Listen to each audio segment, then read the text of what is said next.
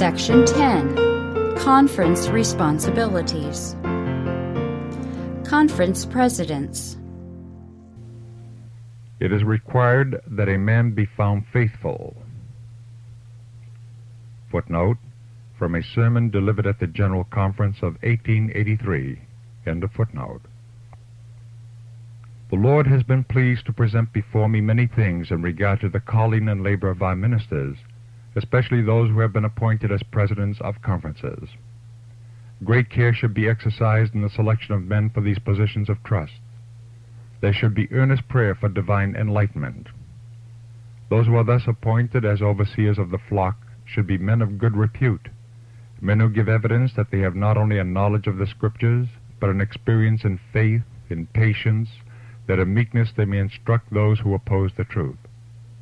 They should be men of thorough integrity, not novices, but intelligent students of the Word, able to teach others also, bringing from the treasure house things new and old, men who in character, in words, in deportment will be an honor to the cause of Christ, teaching the truth, living the truth, growing up to the full stature in Christ Jesus.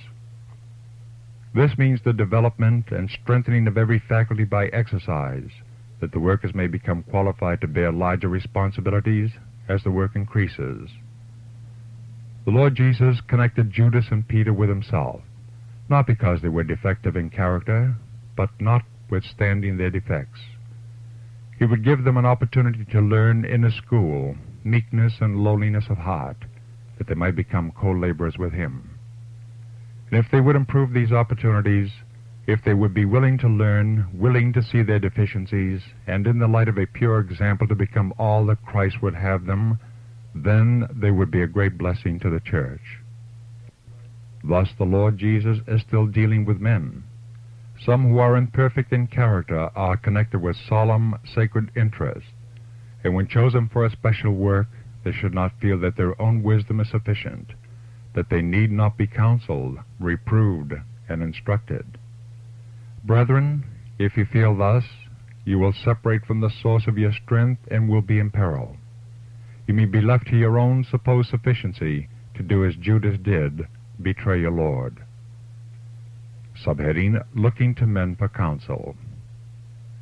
Some of our conferences are weak in Christian experience because their leading men, and the people have followed their example, have sought for the approval of man with far greater anxiety than for the approval of God. They have looked to man for help and counsel more than to God. They have made men their burden bearers, and have accepted human wisdom just when and where they should have depended upon God. And too often those of whom they sought counsel needed help themselves, for their souls were not right with God. The presidents of our conferences have become weak and insufficient by making flesh their arm. Trust in the wisdom of man does not facilitate growth in grace and in the knowledge of Christ. Brethren, when perplexities arise in your conference, when emergencies are to be met, do not let these dark clouds drift into the General Conference if you can possibly avoid it. The President of the General Conference should not be burdened with the affairs of the state conferences, as has been the case in the past. If you, with your associates in the work, cannot adjust the problems and difficulties that arise in your conference, how do you think that one man can do this work for all the conferences? Why should you pour all your perplexities and discouragements into the burdened mind and heart of the President of the General Conference? He cannot understand the situation as well as you do who are on the ground. If you shirk responsibility in crosses and burden bearing, hard thinking and earnest praying, and look to the President of the General Conference to do your work and help you out of your difficulties, can you not see that you lay upon him burdens that will imperil his life? Have you not mind and ability as well as he? You should not neglect any part of the work because it calls for earnest, cross-bearing effort. I repeat, do not throw your burdens upon the President of the General Conference. Do not expect him to take up your drop stitches and bind off your work. Resolve that you will bear your own burdens through Christ who strengthens you. The President of the General Conference, if he is walking in the counsel of God, will not encourage his brethren to look to him to define their duty, but will direct them to the only source that is untainted with the errors of humanity. He will refuse to be mind and conscience for others. The one who is the object of this undue confidence is exposed to strong temptations. Satan will, if possible, lead him to be self-confident, in order that human defects may mar the work.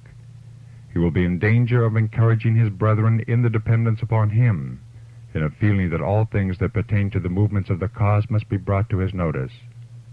Thus the work will bear the impress of man instead of the impress of God. But if all will learn to depend upon God for themselves, many dangers that assail the one who stands at the head of the work will be averted. If he errs, if he permits human influence to sway his judgment, or yields to temptation, he can be corrected and helped by his brethren. And those who learn to go to God for themselves for help and counsel are learning lessons that will be of the highest value to them.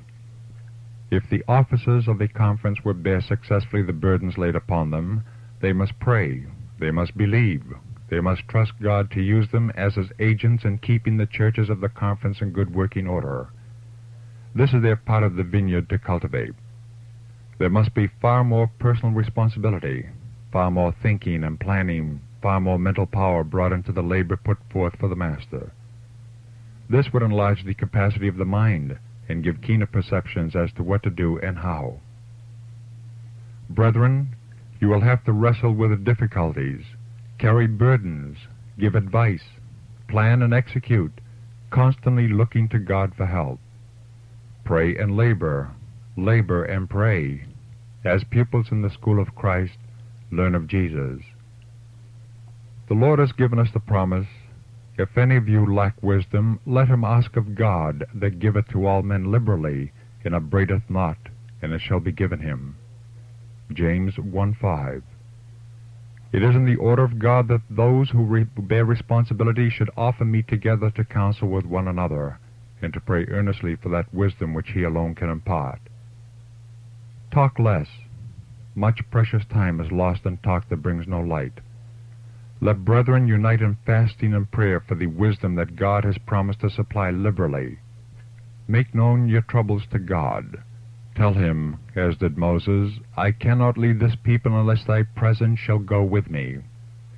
And then ask still more, pray with Moses, Show me thy glory. Exodus 33:18. What is this glory? The character of God. This is what he proclaimed to Moses. Let the soul in living faith fasten upon God.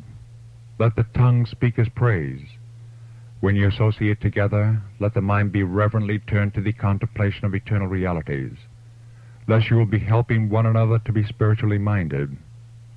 When your will is in harmony with the divine will, you will be in harmony with one another. You will have Christ by your side as a counselor. Enoch walked with God. So may every laborer for Christ. You may say with the psalmist, I have set the Lord always before me, because he is at my right hand, I shall not be moved. Psalms 16:8. While you feel that you have no sufficiency of yourself, your sufficiency will be in Jesus. If you expect all your counsel and wisdom to come from men, mortal and finite like yourself, you will receive only human help. If you go to God for help and wisdom, He will never disappoint your faith. The presidents of the state conferences have the same God that the president of the General Council has, and they may go to the source of wisdom for themselves instead of depending upon one man who has to obtain his light from the same source. It may be argued that the Lord gives special wisdom to those entrusted with important responsibilities. True, if they walk humbly with Him, he will give them help for their work, and He will give you help for yours, if you seek it in the same spirit. If the Lord in His providence has placed important responsibilities upon you, He will fit you to bear these burdens if you go to Him in faith for strength to do this.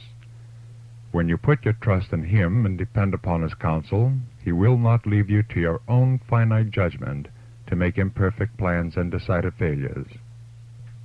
Subheading Make no man your confessor. Everyone needs a practical experience in trusting God for himself. Let no man become your confessor. Open the heart to God. Tell him every secret of the soul. Bring to him your difficulties, small and great, and he will show you a way out of them all. He alone can know how to give the very help you need. And when, after a trying season, help comes to you, when the Spirit of God is manifestly at work for you, what a precious experience you gain. You are obtaining faith and love, the goal that the true witness counsels you to buy of him. You are learning to go to God in all your troubles, and as you learn these precious lessons of faith, you will teach the same to others. Thus you may be continually leading the people to a higher plane of experience. The president of a state conference is, by his manner of dealing, educating the ministers under him, and together they can so educate the churches that it will not be necessary to call the ministers of the conference from the field to settle difficulties and dissensions in the church. If the officers in the conference will, as faithful servants, perform their heaven-appointed duties, the work in our conferences will not be left to become entangled in such perplexities as heretofore. And in laboring thus, the workers will become solid, responsible men, who will not fail nor be discouraged in a hard place. There is one who is mighty to save to the uttermost all who come unto him. Is not the promise broad and full? Come unto me, all you that labor and are heavy laden, and I will give you rest. Matthew 11:28. Why are we so unwilling to come directly to the source of our strength? Have we not departed from the Lord in this? Should not our ministers and the presidents of our conferences learn whence cometh their help? Subheading, A Change of Laborers. The question is asked me if it is not a mistake to remove the president of a state conference to a new field, when many of the people under his present charge are unwilling to give him up. The Lord has been pleased to give me light on this question. I have been shown that ministers should not be retained in the same district year after year, nor should the same man long preside over a conference. A change of gifts is for the good of our conferences and churches. Ministers have sometimes felt unwilling to change their field of labor, but if they understood all the reasons for making changes, they would not draw back. Some have pleaded to remain one year longer in the same field, and frequently the request has been respected.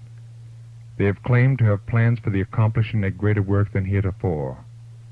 But at the close of the year, there was a worse state of things than before. If a minister has been unfaithful in his work, it is not likely that he will mend the matter by remaining. The church has become accustomed to the management of that one man, and think they must look to him instead of to God. His ideas and plans have a controlling power in the conference. The people may see that he errs in judgment, and because of this they learn to place a low estimate upon the ministry. If they would look to God and depend heavenly upon heavenly wisdom, they would be gaining an experience of the highest value, and would themselves be able, in many respects at least, to supply what is lacking in Him who is the overseer of the flock. But too often things are left to drift as they will, the president being held responsible for the condition of the churches in the conference, while the church members settle down, indifferent, lukewarm, doing nothing to bring things into order. The president may not feel the importance of sanctifying himself, that others may be sanctified. He may be an unfaithful watchman, preaching to please the people. Many are strong in some points of character, while they are weak and deficient in others. As a result, a want of efficiency is manifest in some parts of the work. Should the same man continue as president of a conference year after year, his defects would be reproduced in the churches under his labors. One laborer may be strong where his brother is weak, and so by exchanging fields of labor, one may to some extent supply the deficiencies of another. If all were fully consecrated to God, these marked imperfections of character would not exist. But since the laborers do not meet the divine standard, since they weave self into all their work, the best thing, both for themselves and for the churches, is to make frequent changes. And, on the other hand, if a laborer is spiritually strong, he is, through the grace of Christ, a blessing to the churches, and his laborers are needed in different conferences. We are in times of peculiar danger from foes without and within, and God would have you alive to everything concerning your special work. You need not try to do anything without the special help of your Heavenly Father. He is waiting for you to call, that he may say, Here I am. If you will seek, he says he will be found of you. His strength, his grace, and his righteousness will be given to the humble, contrite one who seeks him with all the heart.